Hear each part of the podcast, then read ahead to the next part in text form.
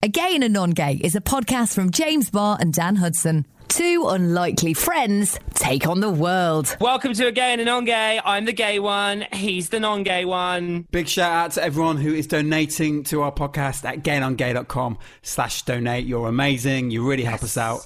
Um, if you want to become a patron, head to gaynongay.com forward slash donate. So a couple of weeks ago, we both went up to Manchester Yes. um, to take part in their alternative Pride Festival. It was, It was amazing. so fun. It was so amazing. We did a DJ set, our first ever DJ battle. Obviously, I won. Dan did drop YMCA though, so that was a pretty epic moment. We also did a live podcast episode to nobody. It was like a normal live podcast, but there was no one there. Uh, but it was really fun. And we caught up with the CEO of Manchester Pride, Mark Fletcher, and we zoomed in to one of our faves in New York, Bright Light, Bright Light, to chat about his new album. Yes, so you're going to hear both of those chats in this episode. And it's worth saying that because we were socially distancing, my mic does sound a little different because I'm about six meters away from Dan. Welcome to a gay and a non gay.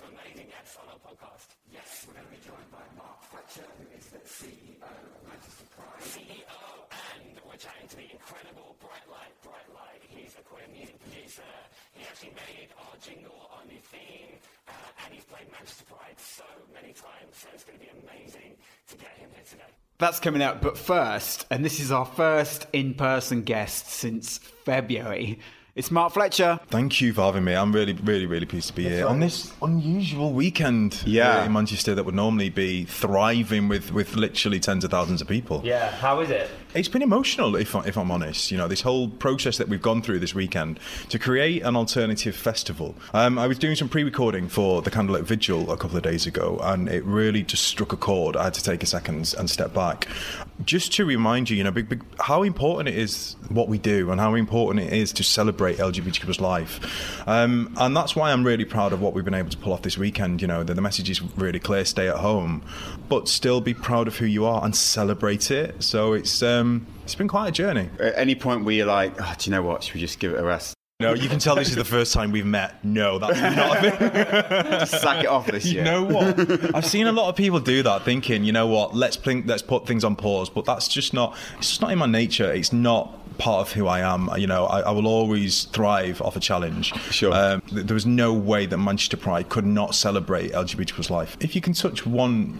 person's life, if you can make one person feel comfortable in who they are, um, to be able to share their story or to be them whole, you know, to be their whole selves, then for me that's a result. Um, to see the, the reach that, that Manchester Pride has is, is can be quite overwhelming. But um, it's it's good to, to check in with that every now and again. I feel not just to get carried away with because I do find that the festival is is quite glamorous. You know, we bring some world class artists to celebrate us. Thank you.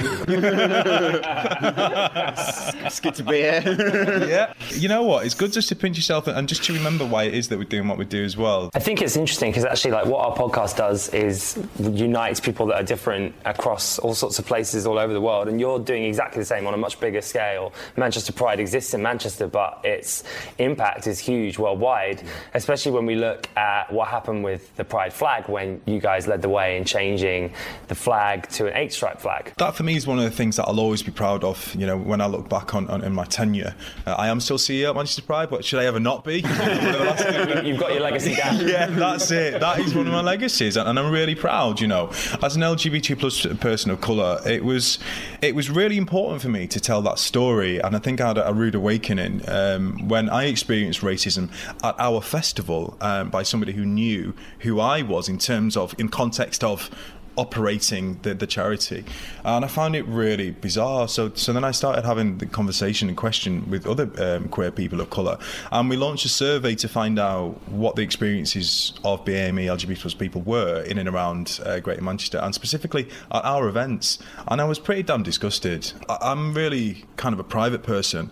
So for me, that was the first time that I had to really check myself and, and just think about what I could do here to initiate this, to spark this conversation, to initiate change, and use my platform as a queer person of colour to say, whoa, do you know what is going on here. This is not okay.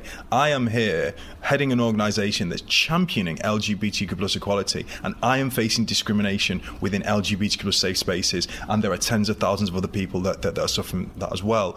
And it's um, I had a, a conversation. Know, we started with conversations with our board of trustees to explain to them what, what my experience was, um, and to share the, the the data from our surveys and they were quite appalled and massively supported what, what it was that I was suggesting we do, which was to make black lives more visible when it comes to queer spaces, and certainly what, what we're doing to make sure that LGBTQ plus people of colour know that our festival is for them.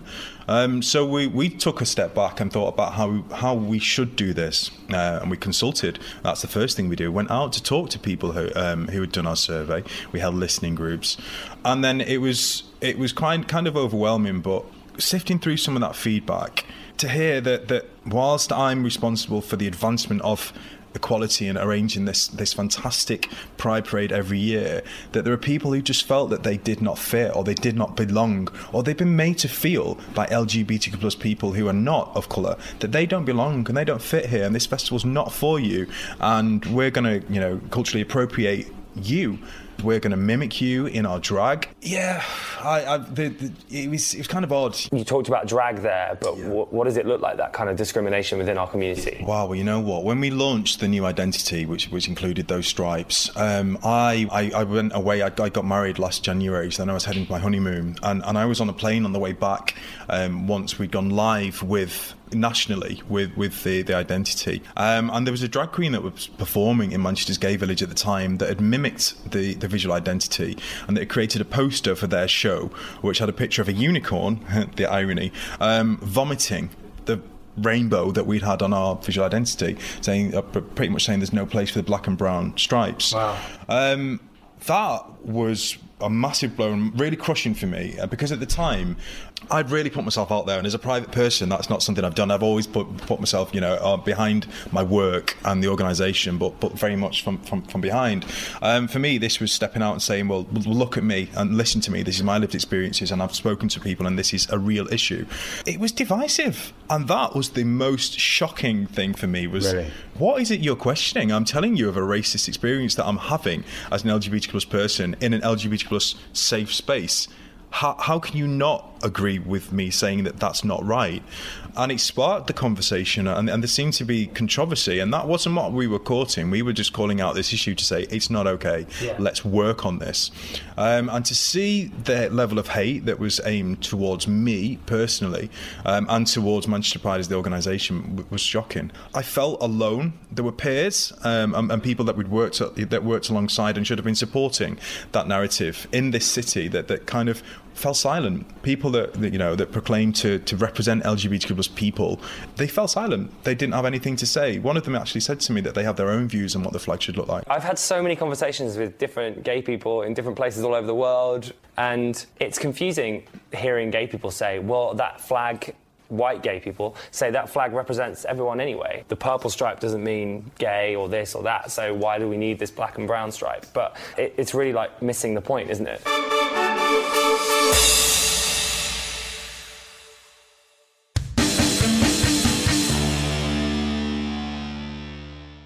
Yeah, it is missing the point. And I, I'm really pleased that people are starting to get it and to understand that as a person of colour who is also LGBTQ plus, you face so many more levels of discrimination. Um, and it's it's almost, you know, we are seeing through what's happening at the, at the summer, you know, that people are understanding what racial inequality really is.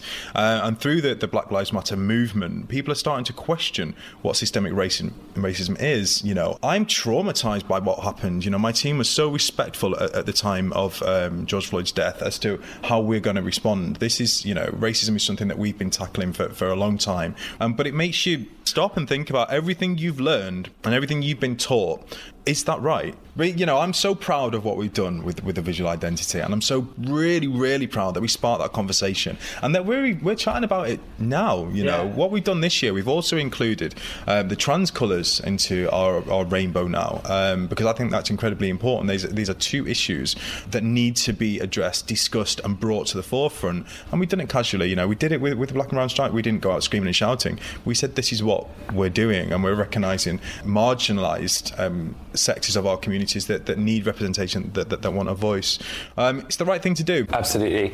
Um, we touched on this recently about the sort of sexualization and fetishization of minorities and, Yes. and how that is another thing that we kind of need to deal with. that's what happens to me you know you know and again it, it it's fetishization you know somebody coming up to me saying oh you must have a massive cock at our festival why why must I have a massive cock you know what I mean? You're saying that because of the colour of my skin, because of what you've heard. And I'm like, do you understand what you are saying there? Is that what I am? Is that what you see? Is that, you know, it's, it's kind of, it's just bizarre. And, and then, um, yeah, for, for people who didn't really understand, types as well. What Grindr has done recently is is brilliant um, in recognizing racism on um, dating apps and, and calling it out and saying this this has to stop. For somebody to think that they can say no blacks, Hispanics, or Asians on a Grindr profile, it's racist, in the bluntest form. People needed to stop and think about that. I think it's we've been so blinded for so many years. It's become the norm. Casual racism exists everywhere, hmm. and now when, when you stop and think about it, anybody with any any kind of intellect or correct moral standards is just thinking, "Whoa." That's not right, but it's really difficult to unlearn these things. It is, and it's so weird how we've been put into a place where we have learned them. Yes. And I guess that comes back to all of this kind of systemic racism. These are words I don't necessarily understand, by the way.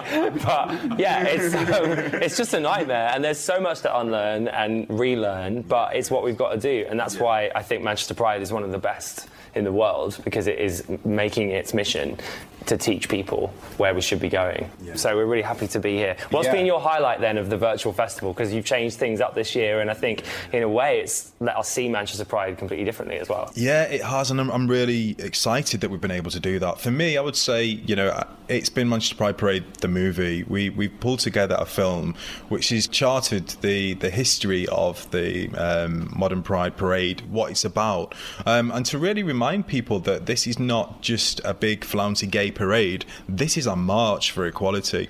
So on the on the movie, it's a, it's a short film, but we were able to to rewind the clock to look at where we've come from, um, and I believe that you always have to look at where you come from to, to get to where it is you, you need to go. Um, and I feel that's that's really going to educate a lot of people to understand. Oh wow, it was only 20 years ago that that that, that happened. Oh wow, it was only 10 years ago that that happened. It's had me in tears. I've watched it. You know, I watched it about three times. Um, about well, have you watched it three times or not? I've watched it three times. I do not want homosexuality promoted. The reason Clause 28 has been introduced is to scapegoat and victimise and create second-class citizens. Manchester City Council are not prepared to help create second-class citizens. We have earned this party. We have marched for this party. We have come out again and again for this party. We have had to leave our families for this party. Yeah, I mean, the, the, the Manchester uh, Pride, the movie, is absolutely incredible. But I was hoping you were going to say the highlight was our DJ set yesterday. Yeah. What time was that on? I must have fallen asleep. You know what? It was brilliant. And thank you so much. You look, you look like you were having so much fun. I hope you Yeah. did. Yeah, we were. Who won though? Because you should really be the deciding on. Oh, yeah. on that. Now, someone has said, "Are we doing this? Is somebody actually going to win, or is this? Are we just being polite?" Well, well, it's Pride, right? You won, James. Thank you. Well, do you- so you just won before we even started? yeah. No, no, no. I get no. You know what? I walked into this and I thought, okay, which way is this going to go? And to be fair, Dan, there were some anthems that you were kicking out there, but for me, no. On, in terms of if you're looking at who got me on my feet the most, James. Thank you. I mean, YMCA, Dan's choice, did all right. Big, big, big tune. Big tune. Uh, I feel like Kylie probably swayed it, if I'm honest. Well, Mark, thanks so much for chatting to us and thanks for having us. Hopefully, we'll see you in 2021. You will definitely, whether that's here in this forum or whether it's, uh, or maybe on one of our performance stages, Oh doing my it I mean- head to head, boys. Rematch. Listen, it's been incredible. Thank you so much. It's been uh, it's been really therapeutic actually talking to you guys. It's actually been amazing to have somebody. We have been doing interviews, but this this whole time, but it's all been remote and all Zoom. And Yeah. Yeah. when you do a Zoom one, you've got a little countdown, you know, because we have we have the free Zoom. and actually, we we interviewed uh, Chaz Bono uh, last Wow. week, Wow. and James asked him a question about Cher. Finally, I held off the whole interview. I was like, right, okay, here we go. I'm going to ask my Cher question. and then it just cut off. yeah. He just thought, no thanks, bye. I love you so much. Thank you for being on again and on gay. Thank you so much.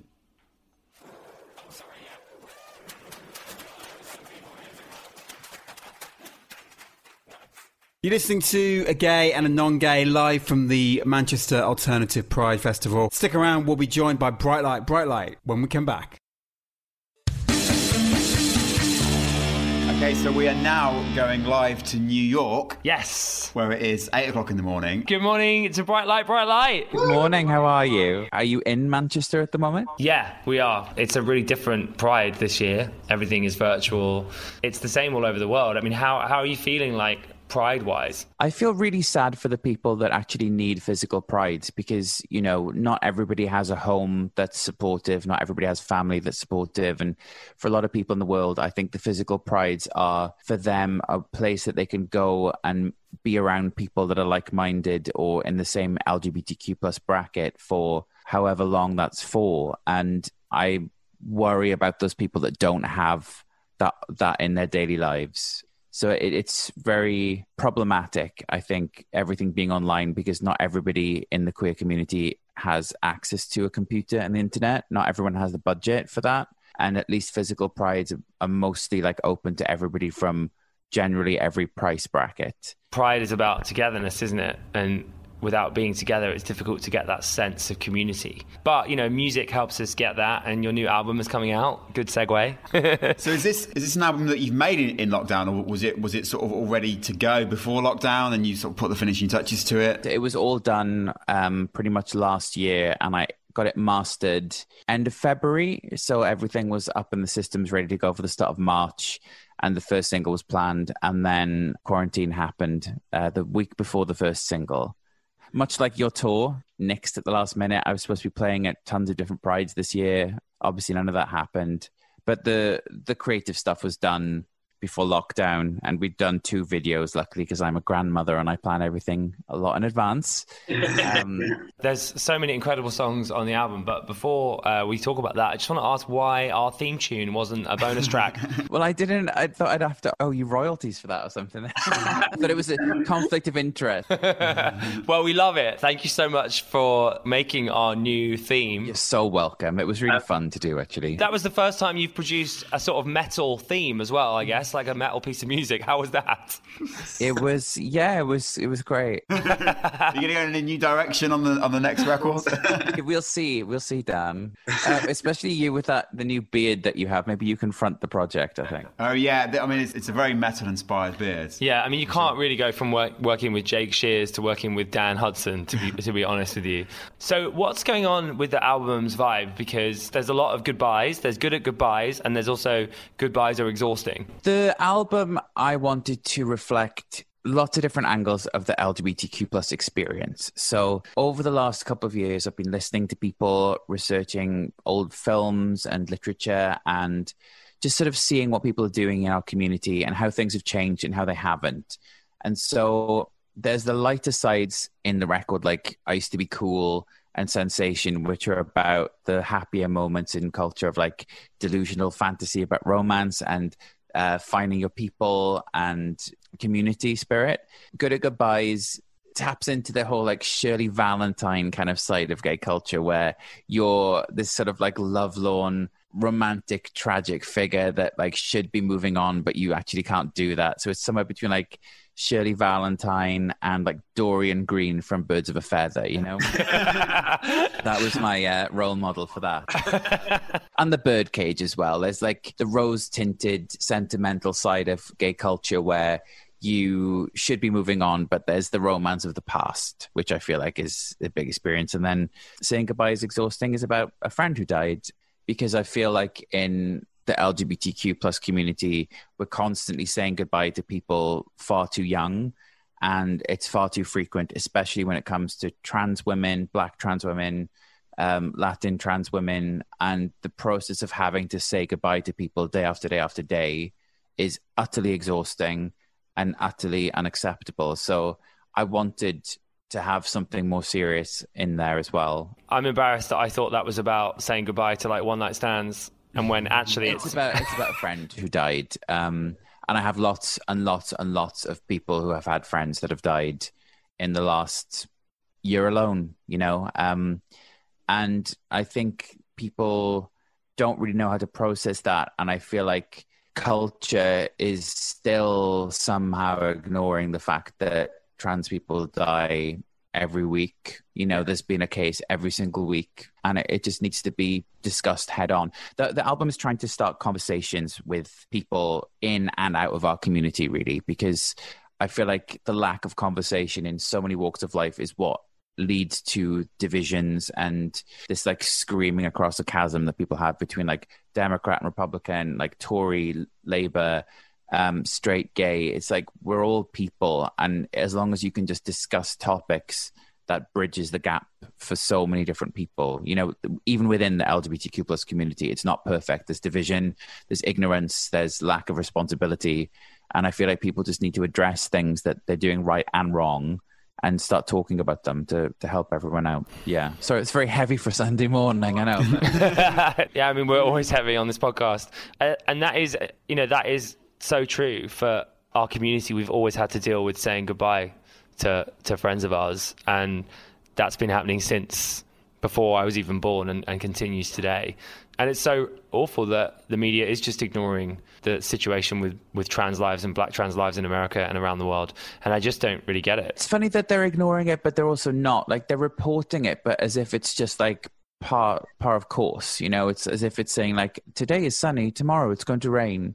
Somebody dying isn't simply just like another Hmm, well, there you go. Fact of life. That shouldn't be acceptable because we have all of these things in place, quote unquote, the police and the fire system and ER and, you know, doctors and hospitals so that people don't just happen to die, but they do. And people are like, huh, how is that reality?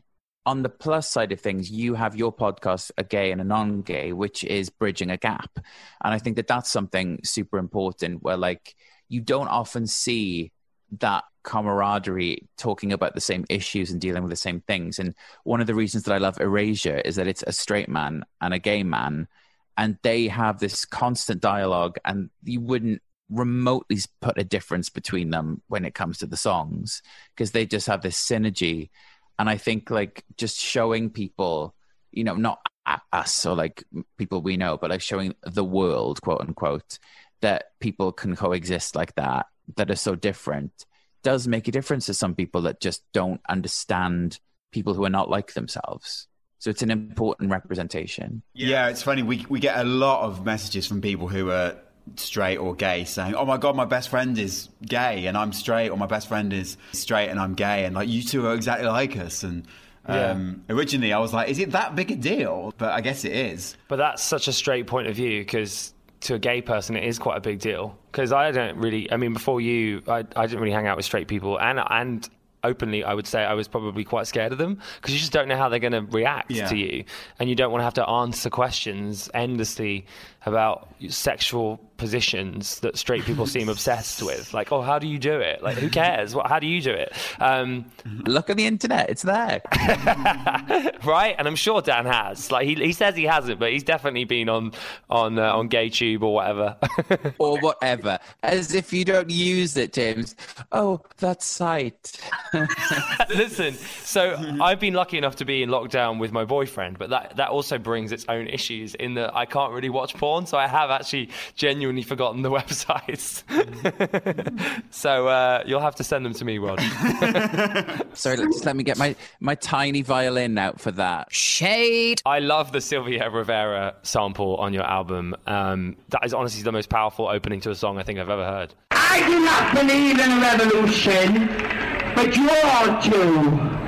I believe in the gay power. I believe in us getting our rights, or else I would not be out there fighting for our rights. It's genuinely one of my favorite speeches that I've ever heard. It's so incredible. And the the crazy thing is that she's being booed when she's making the speech and I just can't I can't believe it. Like if anything symbolizes the disparity in our community, it's that. It's the person that was out there fighting for the right being booed. It's mind blowing. That's still happening now. Like trans voices are, are constantly shut down.